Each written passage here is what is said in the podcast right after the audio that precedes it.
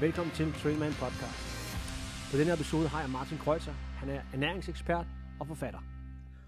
Jamen, velkommen til uh, Trainman Podcast. På linjen, der har jeg Martin Kreuzer. Martin Kreuzer, han er ernæringsekspert. Martin, prøv lige at fortælle mig lidt om dig selv, øh, for, dem, øh, for dem af dem, som ikke, ikke kender dig derude. Ja, men man kan sige, øh, jeg er jo fuldtids ernæringsekspert på den måde, at jeg arbejder med at kommunikere budskabet om præstationsfremmende ernæring, som jeg kalder det. Og det er jo i relation til, om man vil have mere overskud i hverdagen, om man vil have en større stresstolerance, om man vil sende sygdom til tælling, eller komme af med overbelastningsskader, eller simpelthen bare præstere bedre i træningssammenhæng. Det er sådan meget forskelligt. Det er ikke kun træning, det er også sådan sundhed, trivsel, energi. Men man kan sige, øh, min måde at arbejde med det på, det er, at jeg har rigtig meget klientvejledning. Jeg har kontor i Slottenlund, hvor jeg vejleder folk under fire øjne. Ja. Og så holder jeg rigtig mange foredrag og kurser rundt omkring i landet i alle mulige sammenhænge. Og så frem for alt har jeg skrevet en hulens masse bøger efterhånden om, om ernæring, både øh, som medforfatter på bøger om sportsernæring og en masse egne bøger om det, man kalder antiinflammatorisk kost, som er sådan et paradigme for at spise sig til bedre selvhedningskræfter, hvilket er yderst relevant for folk, der presser sig selv, hvad enten det er i hverdags jobliv eller træningsmæssigt. Mm-hmm. Nu, øh, nu synes jeg, det er jo meget interessant, at, øh, med den viden, du har her, øh, vi, vi lever jo i sådan et samfund i dag, hvor der er ekstremt meget stressrelaterede symptomer, altså overalt, hvor vi er, om det er du ved, sociale medier, eller hvad der nu plinker op på vores telefoner hele tiden. Vi er hele tiden på. Kan man, øh, kan man spise, øh, spise, øh, spise til en fornuftig måde, så man får mindre stress? Jamen altså, det er jo det er et kontroversielt emne faktisk, fordi jeg har egentlig lyst til at sige ja, og så alligevel så ved jeg, at der er mange stressforskere og også stressramte mennesker, der siger, åh oh, bullshit, det er alt for nemt, altså det her det er en sygdom, som man ikke bare lige takler sådan med nemme løsninger, og det er også fuldstændig rigtigt. Jeg har stor respekt for stress og hvad den gør ved os, men det, som er min tilgang, det er, at der er jo sådan en ren biokemisk ting, vi kan gøre for at beskytte kroppen mod konsekvenserne af stress. Det er sådan lidt tilbage til at spise ting, der fremmer hjernens heling og, og forhindrer de betændelsestilstande, som udspringer af at være stresset i at sætte sig i kroppen. Det kan være den ene ting. Og den anden ting er, at hvis man gør de rigtige ting, kostmæssigt, søvnmæssigt, træningsmæssigt, så får man en større stresstolerance. Det vil sige, at man kan tåle lidt mere belastning i hverdagen, og det vil sige, at risikoen for at gå ned med stress, den nedsættes. Men det er vigtigt at understrege, at stress skal jo angribes holistisk, og frem for alt ved at tage hånd om det, som er årsagen til en stress, hvis man på nogen måde kan det er jo ikke, altså jeg har jo klienter, hvor, hvor den stress, de har i livet, den sidder så dybt forankret, syge børn eller syge ægtefælder eller noget. Så vi kan ikke ændre ved deres stress i livet, men vi kan så i hvert fald gøre mere robuste over for, for sygdommen. Det kunne være en tilgang til det. Jeg har faktisk skrevet en hel bog om præcis det her. Min seneste bog, Velsmurt Hjerne, handler om egentlig at forstå den her måde at gøre sig selv robust på. Og det er vigtigt for mig at understrege, det er egentlig mere en forebyggelsesstrategi eller ved den spirende stress, end det er til den, der ligger ned og kigger op i loftet, der kan rejse sig. For når man er der, så er handlekraften også meget, meget lav. Desværre. Ja. Jeg ser her, jeg, jeg bor jo i USA pt, øh, Martin. Jeg ser en mm. del øh, kosttilskud herover, jo som er, er meget øh, møntet på det her med øh, optimering af, af, af, af, hvad hedder det, hjerneperformance og, og stressrelateret ja. og mood, øh, mood, hvad hedder det, øh, altså man får... Den har så sådan noget, ja, ja, præcis, ja. ja. Hva, hva, hva, jeg, jeg er ikke den store fan af alle de her tilskud, hvor man plukker en eller anden forskningsartikel ud og siger, de fandt noget ved at gøre sådan, så nu putter vi det på pilleform, og så skal alle nok få super god selvhelingskraft, fordi det er som regel sjældent, det sådan, det hænger sammen. Desværre må jeg sige, så er man ofte nødt til at ændre sådan en større del af tilværelsen. Kostmæssigt er der noget at hente. Altså der er undersøgelser, der viser, at bare det at, at kylde en masse C-vitamin i hovedet, er med til at gøre, at man får et lavere kortisolniveau. Altså det her langtidsstresshormon, der, der æder os op, og man, man simpelthen får en større stresstolerance. Og det er altså bare ved at spise C-vitamin, eller om man vil spise en masse kål, bær og peberfrugter. Så, så det er ikke sådan, at jeg ignorerer, at der er tilskud, der kan noget. Men det er bare sjældent, at man kan tage en anden pille eller en mirakeltilskud, og bum, så er det løst. Der skal som regel lidt mere til. Okay, okay. Desværre. det, var, det var da sådan en dejlig hurtig podcast. Tag det her tilskud, og så er du i mål. ja, ja så, så, så kører det, ikke? Hvad, med, øh, hvad hvis nu vi, øh, altså, hvad hvis nu vi snakker om, øh, om, om tilskud, som, øh, som man kan bruge til for eksempel løb? Altså, hvis man løber meget, Martin, så, øh, så, så har du nogle ekstreme belastninger på din krop, ikke? Øhm, Og, øh, og hvad, hvad, jeg, jeg så en, en video, du lavede faktisk, tror jeg til politikken, eller hvor du snakker noget om fiskeolie. Øh, man ja. faktisk kunne få igennem, øh, hvad hedder det, makrel. Og det synes jeg egentlig ja. var en meget, meget fin lille video. Hvad er det, hvad er det vi kan få igennem kosten, som øh, kan gøre os bedre til, til vores løb? Jamen, det er meget sjovt, du siger det, fordi jeg har lige præcis i dag smidt samme video op på, jeg lavet en YouTube-kanal så sent som i dag, som okay. bliver sådan der, hvor jeg deler mine antiinflammatoriske budskaber. Det første, jeg lagde op, det var sådan en 3-4 minutters video om fisk og fiskeolie, hvorfor er det så vigtigt. Ja. Og det er fordi, fiskeolien er en, en rigtig god ambassadør for alt det, som jeg prøver at få folk til at forstå. Hvis vi lige skal sætte det lidt i perspektiv, hver gang man træner hårdt, så skaber man betændelsestilstand i kroppen. Ikke nødvendigvis sådan, altså betændt af kildescene eller knæproblemer eller lystensskader, som mange løbere kender, men bare den der muskelømhed, der opstår efter en gang hård bakkeintervaller, det er en let inflammation, som opstår i kroppen. Man kan sige, øh, som udgangspunkt vil kroppen prøve at hele sig selv ved bare at skrue op for immunforsvaret, og så næste dag, hvis man får sovet godt, så er man tilbage stærk og kan træne igen. Men nogle gange, så, så har kroppen svært ved at følge med. Altså, man træner mere, end man egentlig kan nå hele. Og det er der, man kan gøre noget kostmæssigt. Og fiskeolien, altså omega-3 fedtsyrene fra fisken, og faktisk helt specifikt en af de fiskeolier, der hedder EPA, de har vist sig at kunne nedbringe betændelsestilstanden hurtigere. Det vil sige, at de skruer ligesom op for immunforsvarets arbejdskapacitet. Og det betyder virkelig, altså det, fejlen var jo, at man trænede for hårdt, eller man løb i forkert fodtøj, eller hvad det nu var. Mm-hmm. Men når man nu er i det der med, at man presser sig ud over grænsen, så er det meget godt at tænke på, at hvis man skruer op for noget så simpelt som indtaget af makrel i tomat eller to tilskud af en rigtig type, så kunne man hurtigere komme ud af, af overbelastningen. Og det, som vi kan bruge det til som løbere, det er, at vi hurtigt kan snøre skoene og tage endnu en gang dødsintervaller. Det kan man sige, det er selvfølgelig en lidt destruktiv hobby, vi har valgt der, men generelt gælder, at altså, det er jo interessant, at vi ikke bare er i sådan en tilstand 0, min krop må klare sig selv, men vi er et sted, hvor vi aktivt kan vælge at sige, jeg gider sgu ikke bruge 14 dage på at komme ud af den her knæskade, eller de her ømme led problematikker. Jeg prøver at skrue op for alle de parametre, som, som Martin, eller hvem det nu er, der taler om det. Nu er det jo mig, der har taleretten lige nu. Altså, så følger man ligesom mine anvisninger, og så oplever man, hey, det går lidt hurtigt med at komme ud på den anden side. Mm-hmm. Det bliver også derfor, jeg, jeg arbejder indimellem med eliteløbere, fordi en eliteløber har jo den problemstilling, at hver gang man ikke træner, så rykker konkurrenterne længere væk fra en. Det vil sige, at det handler om at kunne absorbere mest mulig træning. Og der gælder restitutionstid virkelig om at optimere den, så man hurtigst muligt er klar til næste gang kvalitetstræning. Og det vil sige, når vi kører en antiinflammatorisk koststrategi ind over sådan et eliteløberregime, så er det for at sætte dem i stand til at løbe 180 km i stedet for 150 km, eller løbe intervaller fire gange om ugen i stedet for tre gange, uden at gå i stykker, vel at mærke. Ikke? Så, så ja. en måde at tænke det på. Og makrallen kunne meget vel være sådan et symbol på det her, fordi tog man sådan, altså dem, der lytter på den her podcast, det er jo typisk sådan løbere på elite motionistplan. Altså, det kan man altid mm-hmm. diskutere, hvornår man er det, men det er, når man presser citronen og gerne vil udvikle sig selv, ja. for bedre tider. Så vil jeg sige, altså en daglig dose makrel tomat vil faktisk være sådan en lille livselixier, og i mine øjne langt vigtigere end de geler, man popper, når man er i gang med løbet. Fordi det her, det handler om i hverdagen at kunne tåle træning og dermed stå bumstærk på startstregen. Det vil være sådan altså ultra simpel udlægning af, hvorfor er den fede fisk med på to ja. ud af tre forsider af mine seneste bøger. Og så kan man sige, øh, Martin, det leder mig til min næste spørgsmål, det er, altså behøves man så at, at æde de her øh, kosttilskud, som jo også koster ret mange penge, hvis du skal have noget ordentligt fiskeolie og noget? Altså. Mm. Jamen altså i virkeligheden, jeg, jeg ser det jo som, hvis man er rask, ikke har skader, så er det et valg, der skal bero på, om man, om man gider spise fed fisk hver dag, altså om det kan lade sig gøre, eller om man hellere vil have tilskud. Så det er sådan lidt, det bestemmer du selv. Hvis du ikke gider spise makrel hver dag, jeg er jo typen, jeg spiste to dåser makrel i går, fordi det passede med mm. altså frokost på arbejdet og aftensmad, der sad jeg jo i bagagerummet i bilen og ventede på at skulle ind og holde foredrag, og så tog jeg bare en robrødsmad med makrel igen. Altså, så for mig er det ultra nemt at få syv dåser makrel om ugen og mere til. Men andre folk synes måske, at jeg har kantineordning, hvor jeg får serveret alt andet end makrel, så gider jeg altså ikke spise makrel i tomat for mig selv på kontoret. Og det vil placere dem i en anden virkelighed. Og ja. der vil jeg sige, så tag tilskud i stedet, hvis det er ja. det, der skal til. Ikke?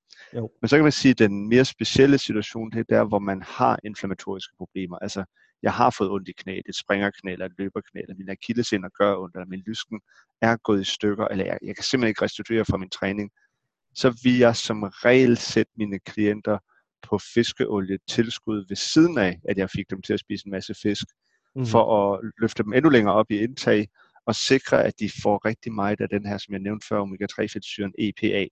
Ja. Det kan jeg sådan, det er lidt svært i en podcast at sådan vise frem, hvordan man leder efter den. Hvis man kigger bag på sine tilskud af fiskeolier, mm. så står der som regel omega-3-fedtsyre, står der her af EPA, og så står der på den næste linje her af DHA.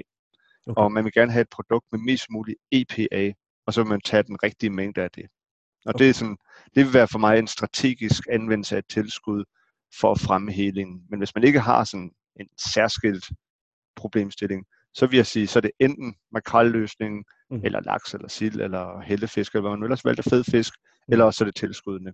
Men hvis skader, så plejer jeg nu at smide. Altså hvis jeg tænker sådan, hvordan jeg vejleder, for eksempel vil jeg typisk smide kosttilskud oven i hatten, bare for at være helt sikker. Ja. Øhm, en, en anden ting, som jeg også har lagt mærke til herover i øhm, specielt i US, det er jo det her med, at man, øh, man ved, ved at kost, så kan du jo booste dit, øh, hvad hedder det, testosteronniveau, øh, er der nogen, der, der siger, og øh, det kunne jeg godt tænke mig at høre din mening omkring det her med, at jo, at jo også mænd med, med alderen, vi, vi mister jo noget af vores øh, testosteron, jo ældre vi bliver, og der er simpelthen noget, noget, altså hvis vi spiser på en bestemt måde, så vil vi kunne øh, øge vores naturlige øh, vækst af testosteron. Er det, er det korrekt?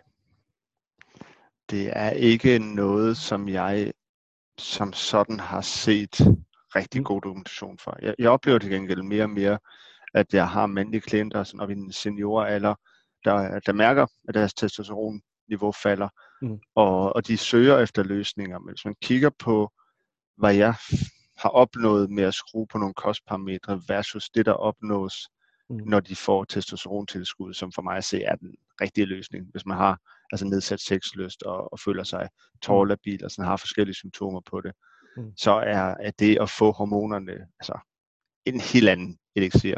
Så, ja. så selvom jeg er kostmand, mm. så, så er jeg faktisk derhen, hvor jeg ikke rigtig ser dokumentation for, at man kan løfte testosteron nok, ja. når man har en problemstilling, relativt til, hvad man opnår ved at, at skrue medicinen ind.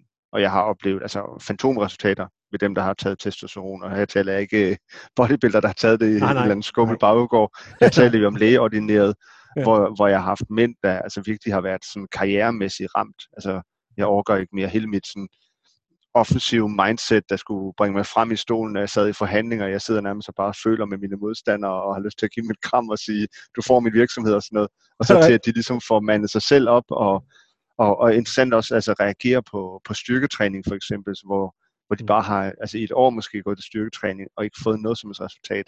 Tre måneder efter de begyndte på testosteron, jeg jeg skralder dem ud af tøjet og måler os krop og tænker, hold da kæft, hvad der sket med din pectoralis, altså brystmuskulaturen og noget. Man kan bare se, kroppen er i fremdrift. Så jeg vil sige, det er et vigtigt område at kigge på, og det er interessant, at man begynder at få øje for, for mandens overgangsalder, mm. fordi der har været så meget snak om kvinden i den her sammenhæng.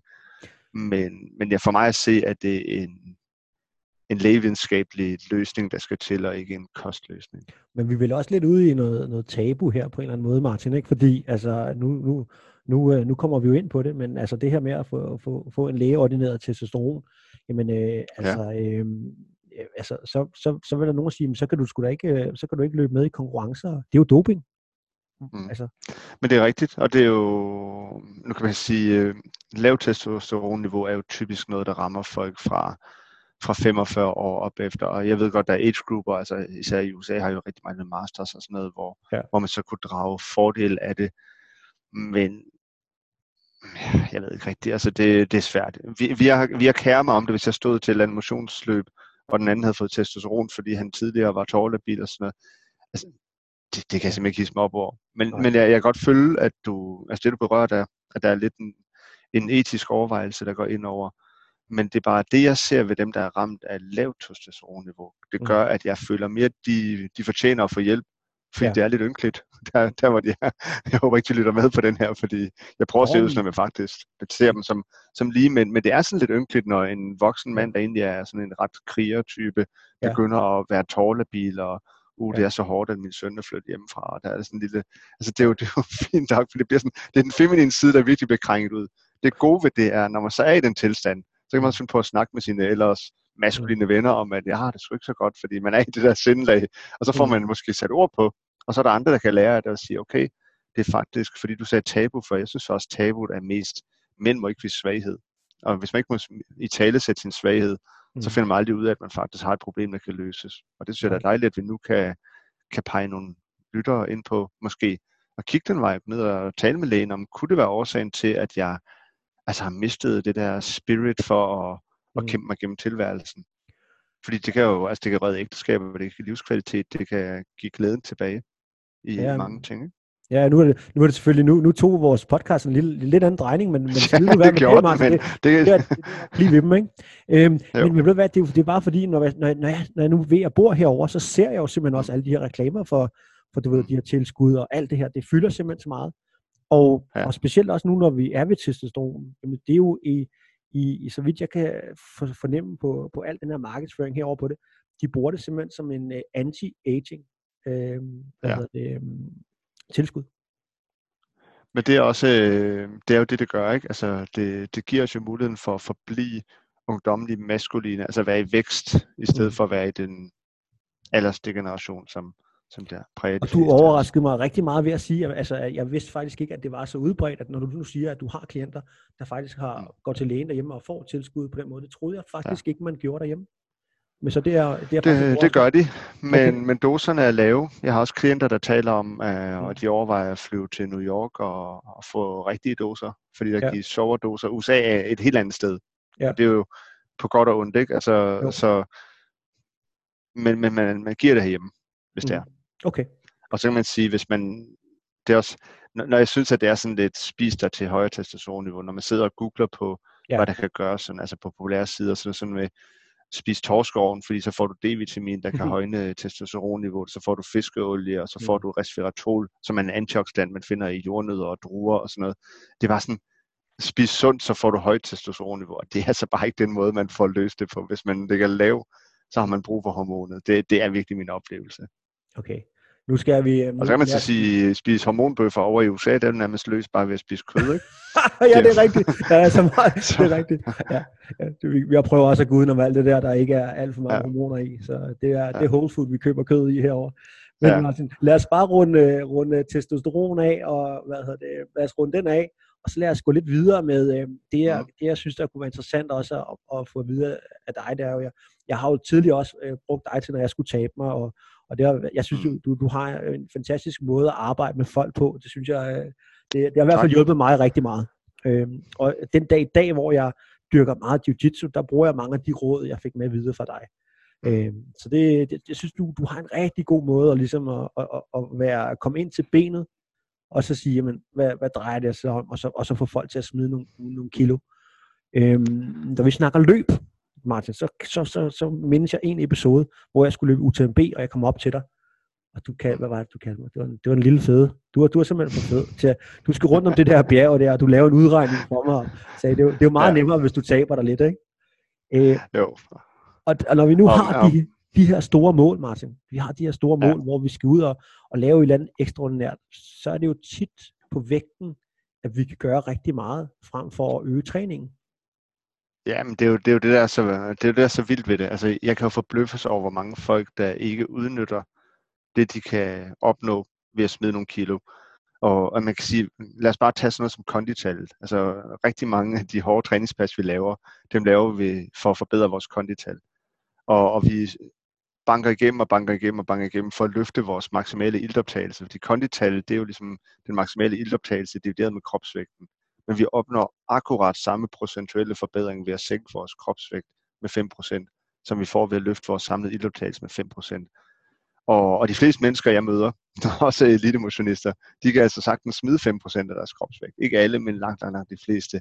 Og det vil sige, altså man kan jo vælge, i stedet for at træne så meget og så hårdt, og så sige, så tager jeg det på vægttabet, eller man kan vælge at sige, at jeg træner hårdt, og så tager jeg et vægttab, og så fordobler jeg mine resultater og min præstationsevne.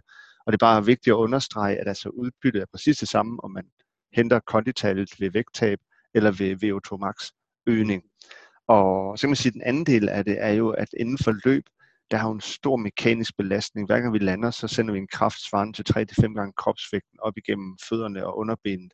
Og det vil sige, en stor del af knæbelastningen, de skader, der opstår, de skyldes jo, fordi vi er tungere end vores ledseneapparat er, er trænet op til at kunne tåle.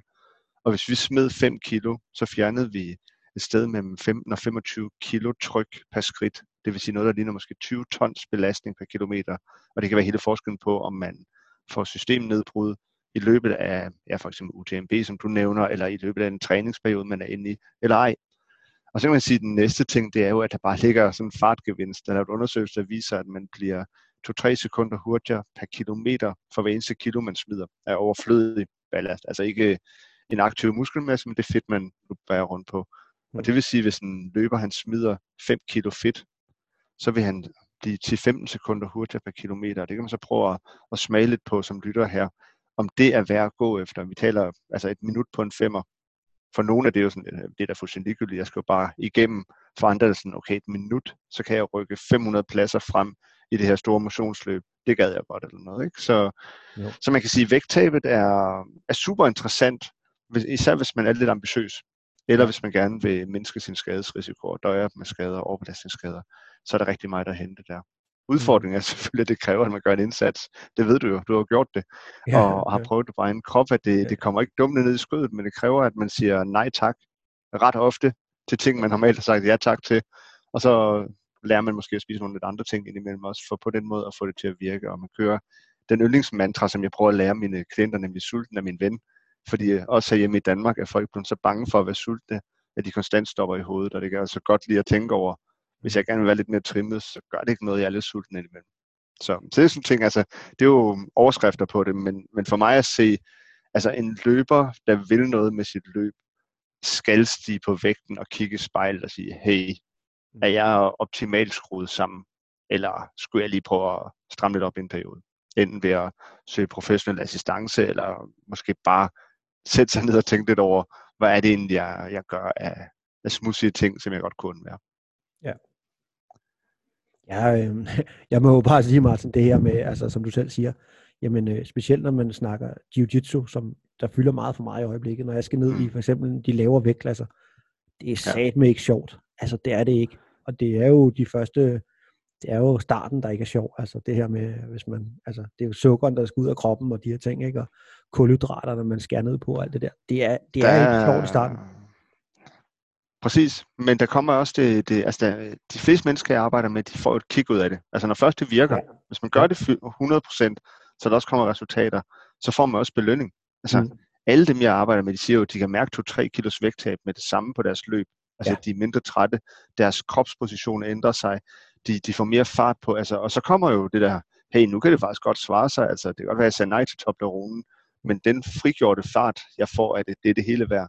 Det er mm. starten, hvor man altså ikke rigtig får resultater endnu, og man måske er lidt i tvivl om, giver det mening, og hvad får jeg ud af det. Der kan man godt synes, det er lidt hårdt, og man får lidt hovedpine, fordi man ikke får sit sukker og så videre. Mm. Men når først altså stenen ruller, så, så er det ret sjovt at være i for de mm. fleste.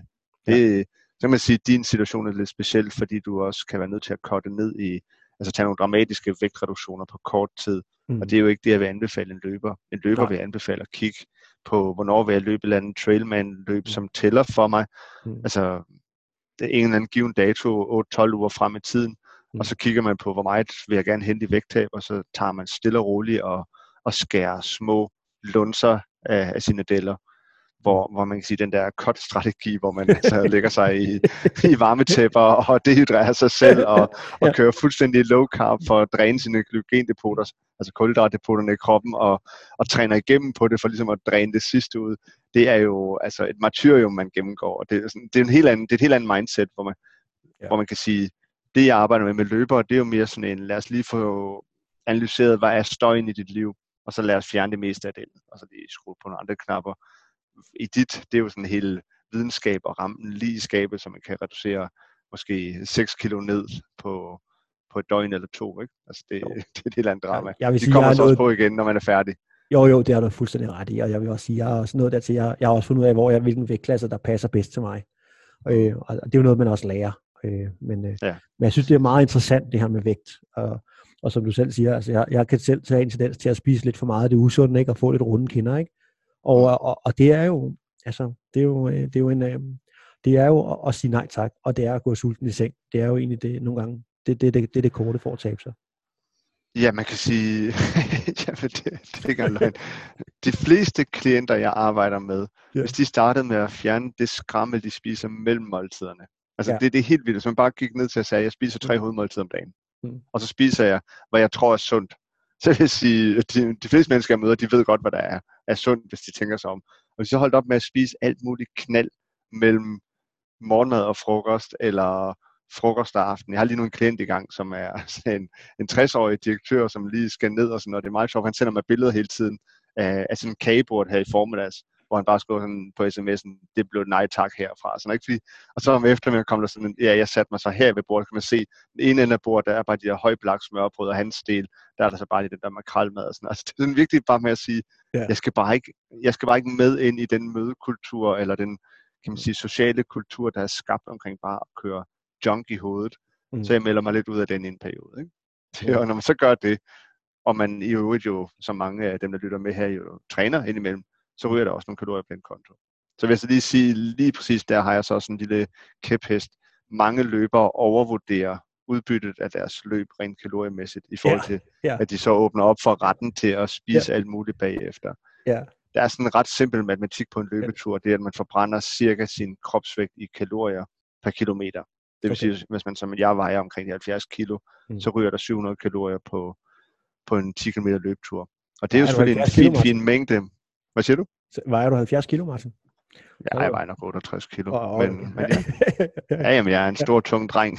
Hvis folk så mig, så er nok det, det vi tænker. Men det er jo...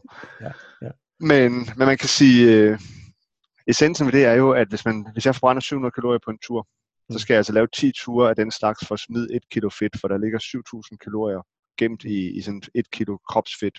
Der er lidt vand i, og så det resten er jo ren fedtsyre, der sidder der. Og det vil sige, at jeg skal altså løbe 100 km, altså 10, 10 km ture, for ja. realistisk at smide 1 kilo, og jeg skal ikke have kompenseret noget som helst.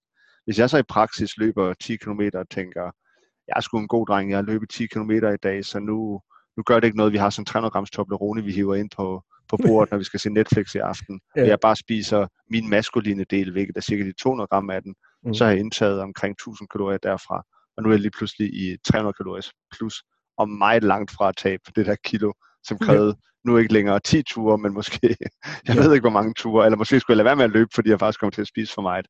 Så man kan sige, at løbere skal passe på ikke at lulle sig ind i en falsk tryghed af, at løbeturene klarer vægttabet for mig. Der er faktisk lavet en del undersøgelser på det her også. Altså intensiv træning kaster som regel så meget appetit af sig, at man mm. spiser for, det forbrændte op igen. Så det, det ligger, som du også sagde før, gå sulten i seng, altså kig på maden. Det er der, den skal hentes.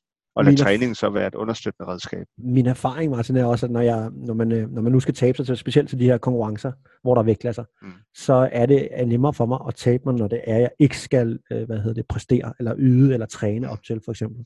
Så er det Præcis. nemmere for mig at træne. Altså, så, så kan jeg bare lade være med at putte så meget i, i, i, i, i munden. Ikke? Altså. Det er også min erfaring. Altså det, jeg, jeg har ikke særlig stor værdi af intensiv træning i forhold til, jeg har også klienter, hvor det sådan er ren vægttab, der er mm. i fokus. Ja. Og der er altså lavintens motion super godt, mm. men højintens træning, det er der ingen garanti for, at det overhovedet giver noget som helst.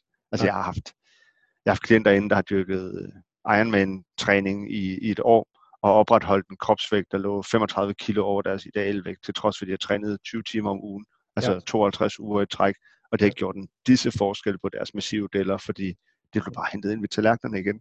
Mm. Og, og det vil sige, og det ved vi alle sammen godt, altså hvor lang tid tager det at spise en plade riddersport? Altså det tager mig ikke 10 minutter, hvis jeg er sukkerkold og, og har brug for den, men 500 kalorier, altså jeg kan ikke, desværre ikke løbe 8 km på, på 10 minutter endnu. Det vil sige, at det vil altid tage for lang tid at, at motionere det væk igen. Ja, ja jeg er helt med. Jeg er helt med det er jo et, spændende, det er jo et spændende, hvad hedder det, øhm, emne også, fordi altså med, med, med altså, altså nu også her igen, hvor jeg sidder, altså der er jo, altså det er jo et samfund, hvor der virkelig er mange overvægtige mennesker, ikke? Altså, og, jo. Øhm, og der kommer jo det ene reklamefremstød efter det andet, og nu er det jo, øh, nu er det jo Burger King, der kommer med de her, øh, hvad det hedder, falske bøffer, ikke? Impossible bøffer, og jeg skal give dig det ene eller andet. Er, øh, er kalorier, kalorier, Martin? Eller er der nogle kalorier, der er bedre end andre kalorier?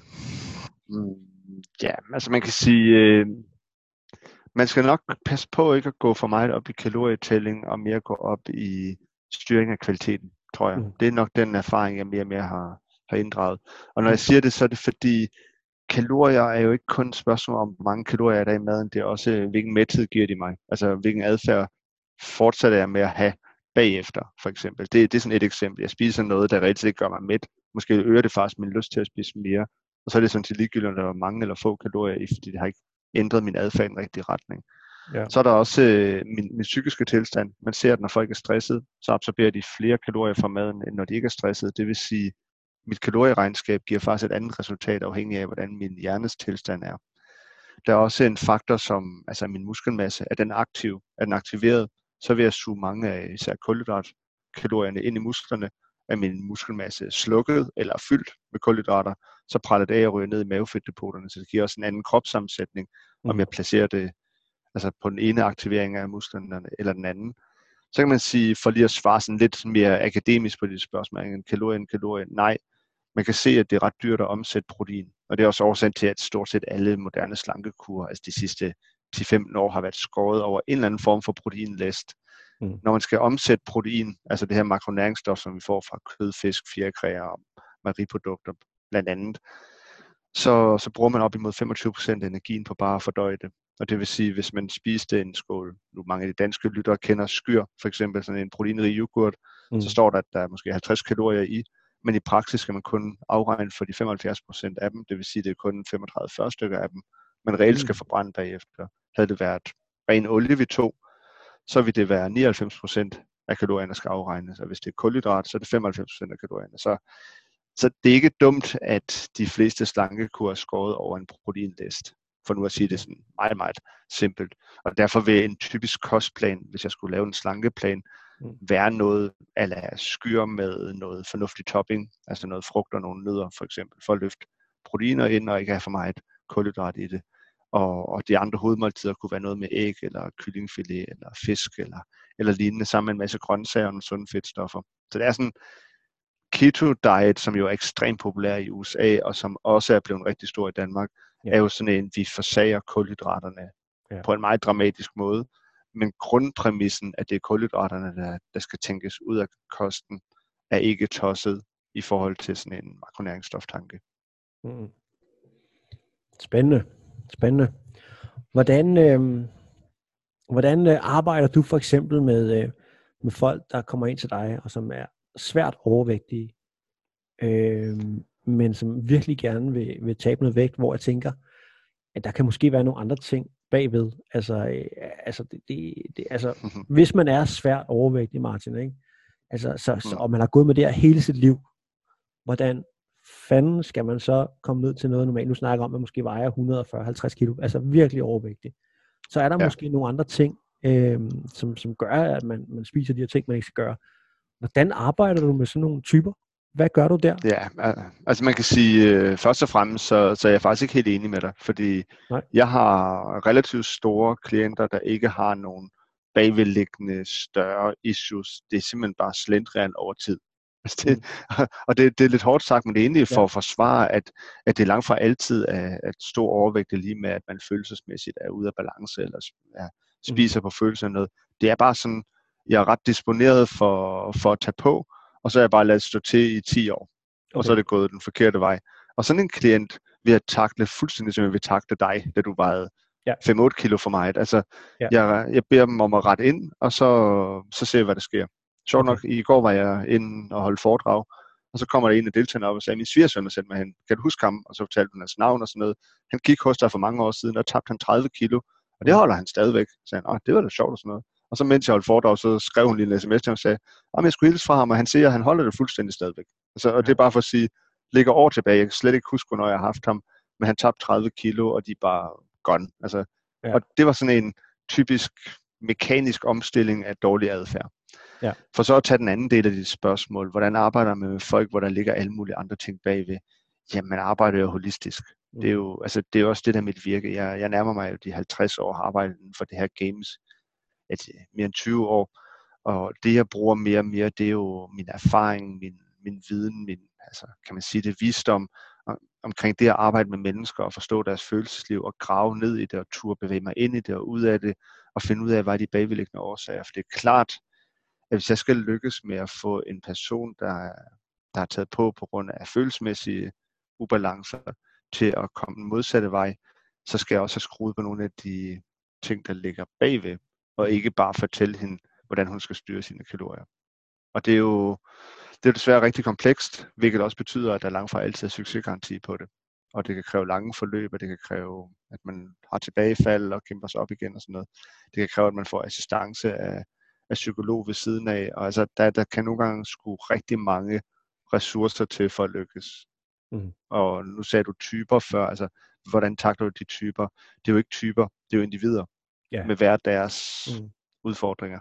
Og dem prøver jeg så at, at hjælpe dem med at, at komme mm. jeg vil, i hu og, og se ind i det og mm. pege min rigtige retning, hvis det er, der skal til. Men når det er sagt, så, så er det sindssygt svært at, at få succes på det her område. Altså på de der altså svært overvægtige, hvor der ligger nogle følelsesmæssige komplikationer bag, eller altså noget, der er podet ind fra barnsbind, kompensatoriske mønstre og livsstress og hvad ved jeg. Altså, mm. øj, der kan være mange lag, der skal skraldes af, ja, før, det man, det. Det. før man kommer derhen af. Og det er jo, i praksis er det også en af årsagerne til, at jeg måske er gået mere og mere væk fra den type klienter, fordi det, er rigtig, det kræver enorme ressourcer fra mig og fra dem, der kan mm. komme nogle økonomiske barriere i, i forhold til det setup, jeg har omkring mit virke, hvor der er sådan meget kvalitet og meget tid, så bliver det også relativt bekosteligt. Og hvis man nu har brug for mandsopdækning, mm. altså ugenligt for eksempel, hvis det er optimalt, så vil det koste mange, mange, mange tusind kroner at have mig på som ja. bisidder, så måske er det forkerte sted også. Mm. Så jeg, jeg har egentlig lidt for vane, og at de komplekse cases sender jeg hen mm. til nogen, der har et setup, der bedre fungerer til at tage sig af dem. Okay. Som regel. Der kan ja, være undtagelser. Altså, men lad os så tage sådan en, øh, lad os tage sådan en typisk øh, løber, som jo løber Trailman for eksempel, ikke? Og mm. som, øh, eller North Coast, eller hvad vi nu har. Vi har en ja. masse fantastiske løb i Danmark, og der er flere og flere, der kommer ud og løber langt, Martin. Så lad os ja. nu sige, du, øh, du har løbet halvmarathon, du har løbet maraton. Du vil løbe dit første ultraløb, ikke? Mm. Og, øh, og men du vejer jo nok sådan 6-7 kilo for meget. Og, og så hvordan, hvordan, altså, hvordan, hvordan vil du hvordan vil du hjælpe sådan en person, som gerne vil lige blive det tæt bedre? Jeg skal løbe 55 km, øhm, og jeg vil, gerne, jeg vil gerne lige tabe 5 kilo. Jamen altså man kan sige, øh, helt grundlæggende, så vil jeg jo håbe, at vi har tid. Fordi at tabe 5 kilo, vi gerne skulle kunne gøres over 8 uger, i stedet ja. for 4 uger. Fordi er der tid, så behøver kalorieunderskuddet ikke være så stort. Og man kan sige, at konflikten i et vægttab er jo altid, at et vægttab kræver en negativ energibalance, altså et underskud på kalorieregnskabet, og det betyder, at man får færre næringsstoffer indenbords, og det betyder så igen, at restitutionsevnen den falder. Og det er altid en dårlig cocktail, hvis man gerne vil træne stenhårdt og måske løfte sin, sin performance gennem øget træning, og så giver man ikke kroppen nok at, at arbejde med. Mm. Så man kan sige, øh, tid, tid er godt at have. Jeg vil gerne have god tid. Jeg vil gerne have altså halvanden uge per kilo minimum. Okay. Det næste, det vil være at, at kigge på kvaliteten af kosten. Altså jo mindre du tillader dig at indtage kaloriemæssigt, jo vigtigere er det, at hver eneste krumme, der kommer ind, bidrager med et eller andet styrkende. Det vil sige, det jeg gør, det er, at jeg laver specifikke kostplaner til mine klienter, hvor, hvor hver eneste måltid er et ernæringsmæssigt pletskud. Og det er det, de skal prøve at, og ligesom lade være deres base i livet. For, for i virkeligheden, altså, der, der er altid plads til at spise masser af god, sund, styrkende mad, mm. selv når man skal tabe sig. Men der skal godt nok luse ud i alt det andet, så hvis der ja. skal være plads til de rigtige ting. Så det er, det er sådan meget et, et tilvalg af, af styrkende, man kan sige, som overskrift, antiinflammatorisk relevante madvarer, mm. og så et fravalg af alt det andet knald. Ja. Det jeg så supplerende vil gøre, typisk for når, det, når vi taler ultraløb, jeg vil skrue kulhydraterne ned. Og det vil sige, altså det her højoktane muskelbrændstof, som finder i pasta, ris, kartofler, brød, mm. slik, sodavand, saftevand og frugt for den sags skyld. Det vil jeg skære ned, fordi jeg vil egentlig motivere løberens krop til at køre på fedtforbrændingssystemerne. Det er både gavnligt under vægttabet, at man ikke er så afhængig af at, at få hurtig fuel indenbords hele tiden, men det er også noget, de kan bruge, når de løber deres lange løb, fordi jo bedre du er til at løbe på dine fedtforbrændingssystemer, jo mindre afhængig er du af at kunne optage sukkerstoffer undervejs. For det, der sker på de lange ture, er, at du kan ikke opbygge tilstrækkeligt store sukkerdepoter i kroppen, altså de her såkaldte glykogendepoter, til at komme fra start til slut. Så du skal være i stand til at spise en hel masse sukker og få det ind i musklerne, for at kunne opretholde din arbejdskapacitet, hvis du kører på en kulhydratstrategi. Hvis du omvendt træner dine fedtforbrændingssystemer, så du begynder at trække på, på dine fedtdepoter i kroppen, og frem for alt opbygger det, der hedder IMTG, intramuskulær triglycerid, altså fedt ind i musklerne. som er en atletisk kompetence, så vil du kunne have langt større energidepoter med i dine muskler, og du vil simpelthen kunne løbe et udholdenhedstempo over ja, nærmest endeløse distancer. Og måden at opbygge det på, det er simpelthen at være træne på, skal vi sige lidt populært, en low carb strategi.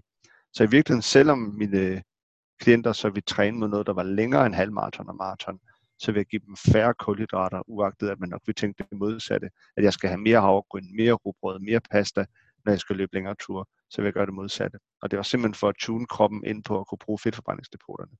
Mm. Det er sådan lidt, lidt relateret til fasestrategier også. Altså, når først man har lært, at man kan faste en dag, så bliver det ikke så afhængig, så bliver man ikke så afhængig af at spise mad, og i det øjeblik, man ikke er så afhængig af at spise mad, så er man også bedre at spise lidt mindre af maden, og så er man også på vej til at tabe sig. Så det er sådan lidt at, at hjælpe kroppen til at den rent biokemisk køre på sine egne ressourcer, i stedet for at være så afhængig af, at det hele tiden kommer noget udefra. Og det, mm. det vil være den overordnede strategi. Og, og det kan man sige, hvis jeg har 12-1500 kalorier og gør godt med, kan jeg sammensætte en kost, der er fuldt dækkende på alle de centrale stoffer for en trænende atlet. Så resten, det er noget, man sådan, ligesom diskuterer, vil jeg gerne spise mere, og hvad skal det så være? Og det er ja. der, hvor det typisk bliver havregrynene og company, der kommer ind oven i hatten. Men ja. den, den grundlæggende base af sund styrke, den kræver faktisk ikke så mange kalorier. Og, og med det kan man faktisk have opretholde rigtig god restitution og træningskapacitet. Men kroppen skal lige vende sig til det, så hvis nogen lytter her og tænker, ja, ja, det gør ja. jeg i ja. morgen, så kan de godt være indstillet på, at de kan gå ja. massivt sukkerkold, og, altså, ja. og, og det skal man tage med. Altså kroppen skal lige igennem en kommenteringsfase, som er forskellig fra person til person, men godt kan være ret høj. Ja, men det kan godt lige tage nogle dage, der... synes jeg, at vende sig til, ikke? Altså. Men det fede er, og det ved du også, når du har været der, altså, når først man har den der følelse af, at jeg kan stå op om morgenen, mm. og så kan jeg tage et par spejlæg, putte dem i maven, og så kan jeg være afsted i fire timer. Og det eneste, jeg har fået, det er et par spejlæg og en kop kaffe. Og efter fire timer kommer jeg hjem og tænker, tja, det kan være, at man skulle spise noget frokost nu, men jeg er egentlig ikke sådan voldsomt sulten. Altså det er bare et mega fedt sted at være, at man er usårlig over for den her energitilførsel. Ja. Sammenholdt med den, der ligesom, hvis jeg ikke får min havregryn, når jeg vågner, så kan jeg i hvert fald ikke løbe en time. Og når man kommer hjem fra, eller undervejs, mens man løber, jeg må hellere få en gel for at holde mit blodsukker stabil, mm. så man kommer hjem. Hvor er min pasta hen, så jeg kan fylde på? Altså det hele bliver sådan en, nærmest en angstprovokeret adfærd omkring kulhydraterne, og det, jeg synes det, jeg elsker, når jeg er i det her. Det er ikke altid er det, for det kræver, at man spiser derefter, og det er ikke mm. altid, jeg gider det i relation til familieinteresser og sådan eget humør. Men når jeg er i en fase, hvor jeg er der, jeg synes, det er det fedeste sted at være, fordi jeg føler mig usårlig på energidepoterne. Og ja. det gør, at du, du kunne troppe op ved mig og sige, Martin skal med og løbe en tur. Så vil jeg sige, ja, skal vi løbe en lang tur? Ja, det gør vi og sådan noget. Uden ja. at tænke, har jeg fået fyldt op? Er jeg klar? Og sådan noget. Ikke? Jeg er altid klar. Og det, det, det er et godt sted at være. Ja, jeg er helt enig. Det er, det er sjovt, som, som man, altså det er jo det, det, jeg kan huske fra, når man så, når man, når man har og formået at lave vægttabet, jamen så, øh, så, der, så, så spiser man jo meget mindre. Det må være noget med mavesækken, der også bliver mindre. Jeg ved ikke, altså, det, det, det er måske min, min, øh, min tankegang på det der. Når jeg først har tabt mig, og jeg er nede på de kilo, jeg skal være, jeg spiser jo meget mindre, også i løbet af dagen, og jeg kan klare mig med meget mindre, når man er i det, du lige har beskrevet der. Altså, du har jo brugt uger på at træne dig op til at kunne køre på mindre energi, så kroppen er jo ja. altså super godt indstillet på det, og det er jo det er en fin kalibrering, der finder sted, ja. og det kunne være. Øhm, der er meget, der er også meget herover, hvor vi snakker meget om det her intermediate fasting. Mm. Altså det her med at have et, et, et hul på, lad os sige 8 timer, 12 timer, nogle 18 ja. timer, hvor man ikke spiser. Mm. Hvad siger du til det? Jeg siger, at gør det, hvis du har lyst til at gøre det. Flirt med det. Prøv det af, hvis ja. du synes, det er spændende. Mm. Jeg er ikke kæmpe fan af faste strategier. Nej. Og det er ikke, fordi jeg er modstander. Jeg har faktisk klienter, der kommer til mig og siger, at jeg vil gerne faste, og så siger jeg, fint, så putter vi det ind i den ramme, som vi arbejder med. Ja. Men hvis jeg sådan umiddelbart kunne vælge selv, så vil jeg hellere have, at man havde tre hovedmåltider om dagen, fordi jeg har jo meget fokus på at få de rigtige råvarer ja. ind i kroppen på ja. de rigtige tidspunkter ideelt set. Så hvis du fratager mig dit morgenmåltid, der siger, at du siger, at jeg vil gerne køre en intermittent fasting, så jeg spiser ikke før kl. 12, mm. for eksempel. Ikke? Så kører en faste fra aftensmad kl. 6 ja. til frokost kl. 12. Så vil jeg ikke kunne få dig til at spise den surmælk om morgenen, som indeholder nogle probiotiske bakterier, som går ned og påvirker din tarmflora gunstigt, for eksempel. Fordi det vil være morgenmaden, der var ligesom en naturlig leverandør af det. Og du vil heller ikke få den kæmpe bunke blå bær, som jeg gerne vil have ind i din krop, fordi de bevisligt kan beskytte din hjerne mod den stressbelastning, du møder i løbet af dagen, og eventuelt også dine muskler mod den træningsbelastning, du møder mm. bagefter. Ja. Og du vil ikke få de nødder, som jeg vil smide oven på den her yoghurt med bær, som indeholder antiinflammatoriske olier, som kan være med til at passe på kredsløbet og som generelt holde kroppen inflammationsreduceret. Og så kan man sige, over for det står, at fasten også kan noget af det her. Altså fasten kan også godt få immunforsvaret til at virke bedre, skabe selvheling. Ja. Men jeg har bare mere fokus på det der, prop de rigtige ting i hovedet. Og en fastedag lige med, så gjorde min klient ikke det, som jeg gerne ville have haft dem til. Ja. Og, og det går nok. Men hvis du spurgte mig, vil jeg bare sige, at jeg vil hellere have, at du spiser den sunde, styrkende mad. Hvis alternativet var at spise en skive franskbrød med ost, så så jeg hellere, du fastet. Så det er ja, okay. kun, altså, okay. det er faste eller superfood, kan man sige. Ikke? Ja. Ja, ja, ja. Men hvad, og hvad så arbejder du nogensinde med det her med cheat days? Altså må du godt, har du, har du nogle, altså må du godt lige spise et, et, et stykke øh, franskbrød med ost og en, øh, og en cheesecake øh, øh, søndag aften, eller hvordan, hvordan er det med det? Ja, men altså igen, altså cheat days er jo sådan en lidt en konceptuel opfindelse. Jeg synes meget, den kommer fra CrossFit-miljøet og sådan noget. Og, okay. og, og jeg har da klienter, hvor vi vælger at gøre det. Altså, jeg har klienter, der er meget analoge i det. Mm. Det, det er enten eller. Altså, så, så skal jeg slet ikke røre noget. Ja. Og der kan det godt være, at vi i tale sætter, så har du fri om lørdagen til at gøre det, mm. for eksempel. Mm. Men, men for mig handler det om i dialog med mine klienter at finde ud af, mm. hvad passer bedst for vedkommende. Jeg har nogle klienter, der helst altså vil have lidt lov i løbet af hverdagen til at gøre lidt uanstændigheder. Men så holder de 90-95% ren sti, og så snupper de et lille stykke chokolade, fordi det gør dem bare glad eller noget. Ikke? Det er jo, og så andre, de vil bare køre 100% hele ugen, og så vil de fyre den af. Og nogen vil bare køre 100%, så længe de overgår, altså i ugevis, og så vil de ligesom lade det være det, der er deres strategi. Så, så en cheat day er ikke sådan en koncept, konceptuel opfindelse, som jeg mm. bruger fast, men det kan godt være, at jeg i en dialog med en pågældende klient noget frem til, at det giver meget god mening, at du ja. altså, har fokus på hverdagene. Der kan man så sige specifikt i forhold til, jeg har rigtig mange business performer også, altså folk, hvor og ja. det, de konsulterer mig for, det er simpelthen for at få mere styrke og overskud til en presset hverdag. Og der gælder for mig, at søndag aften til fredag fyreaften, det er ligesom din performanceperiode for de fleste folk. Det er der, mm. du, du skal tænke på at gøre de rigtige ting. Du lader være med at drikke alkohol, du sørger for at komme ret tid i seng, du mm. sørger for at spise de rigtige ting, og så videre, og så videre, og så videre. Mm. Og det vil sige, der ligger naturligt i det, at hvad du gør fredag aften, det er jeg, og det er din arbejdsgiver, eller hvem det nu er, fløjtende ligeglad med, fordi det er jo bare dig, der spiller din lørdag på at ligge mm-hmm. træt og med hovedpine og hvad ved jeg, ikke? Men, mm. men søndag aften, når du spiser aftensmad, så gør du det faktisk for at kunne stå på mål for, for din indsats og være den bedst mulige udgave af dig selv mandag morgen. Så du mm. kan ikke gå i seng på et eller andet dårligt måltid og en masse alkohol og sove dårligt, og så mandag morgen vågner du og tænker, shit, jeg er uoplagt.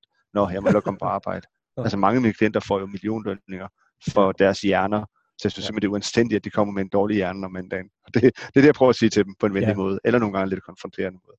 Ja. Jeg tror, vi, øh, vi skal runde af nu her, Martin, med at sige, at vi er, hvad hedder det, vi er kommet frem til løbet. Vi skal finde ja. ud af, øh, vi skal løbe 55 km.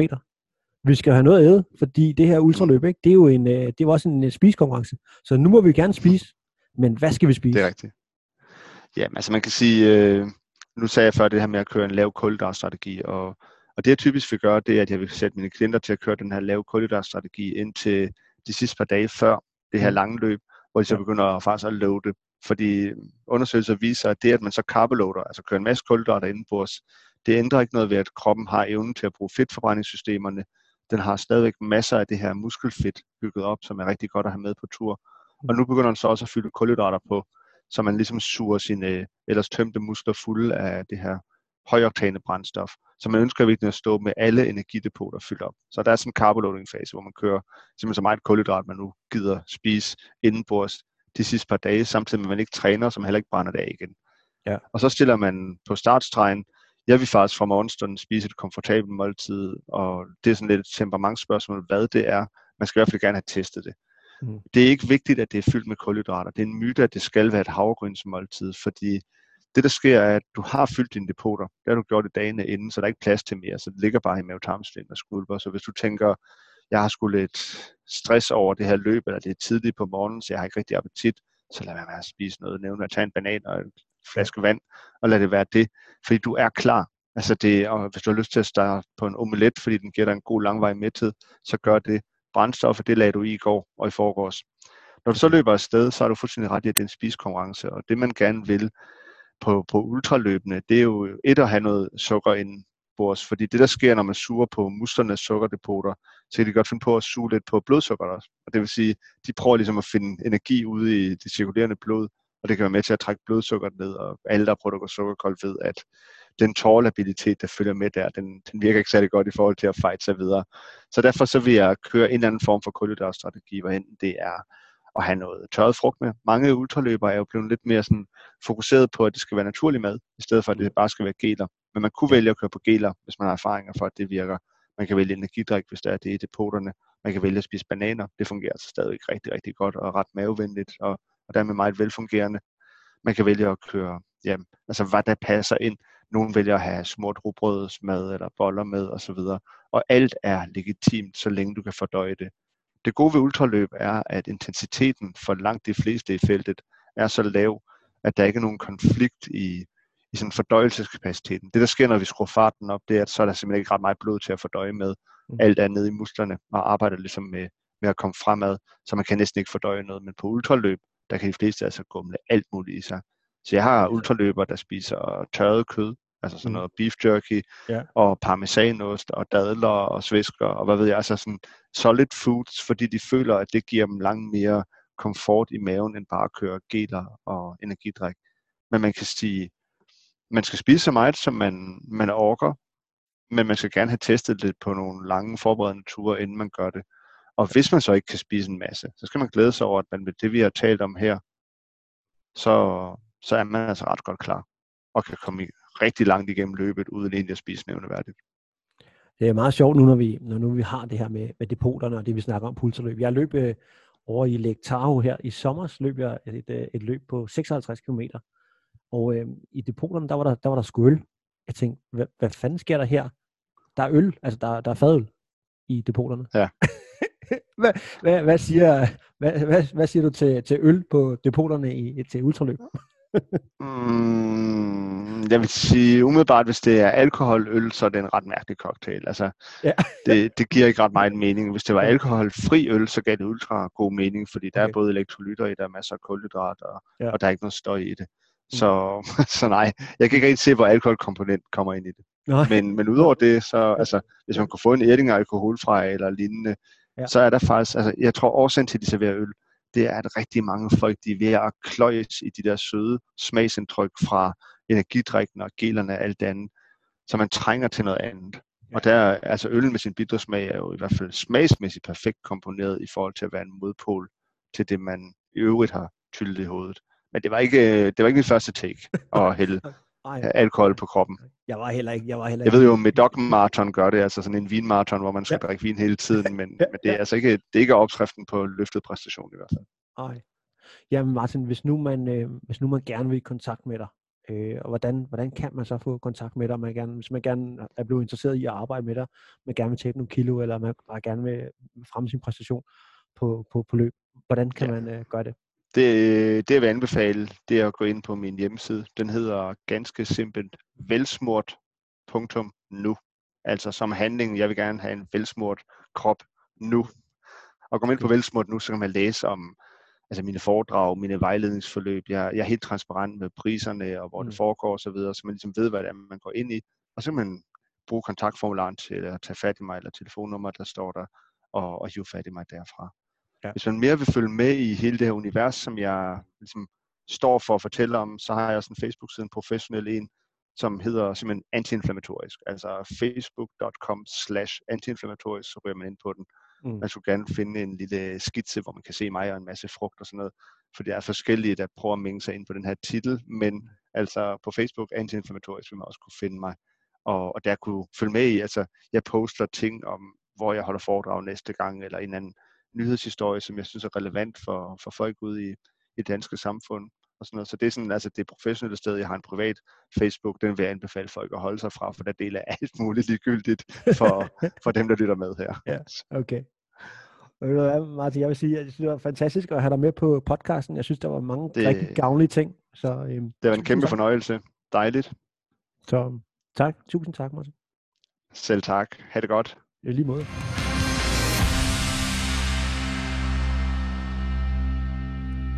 Denne podcast er sponsoreret af Villersen og Renseholdet.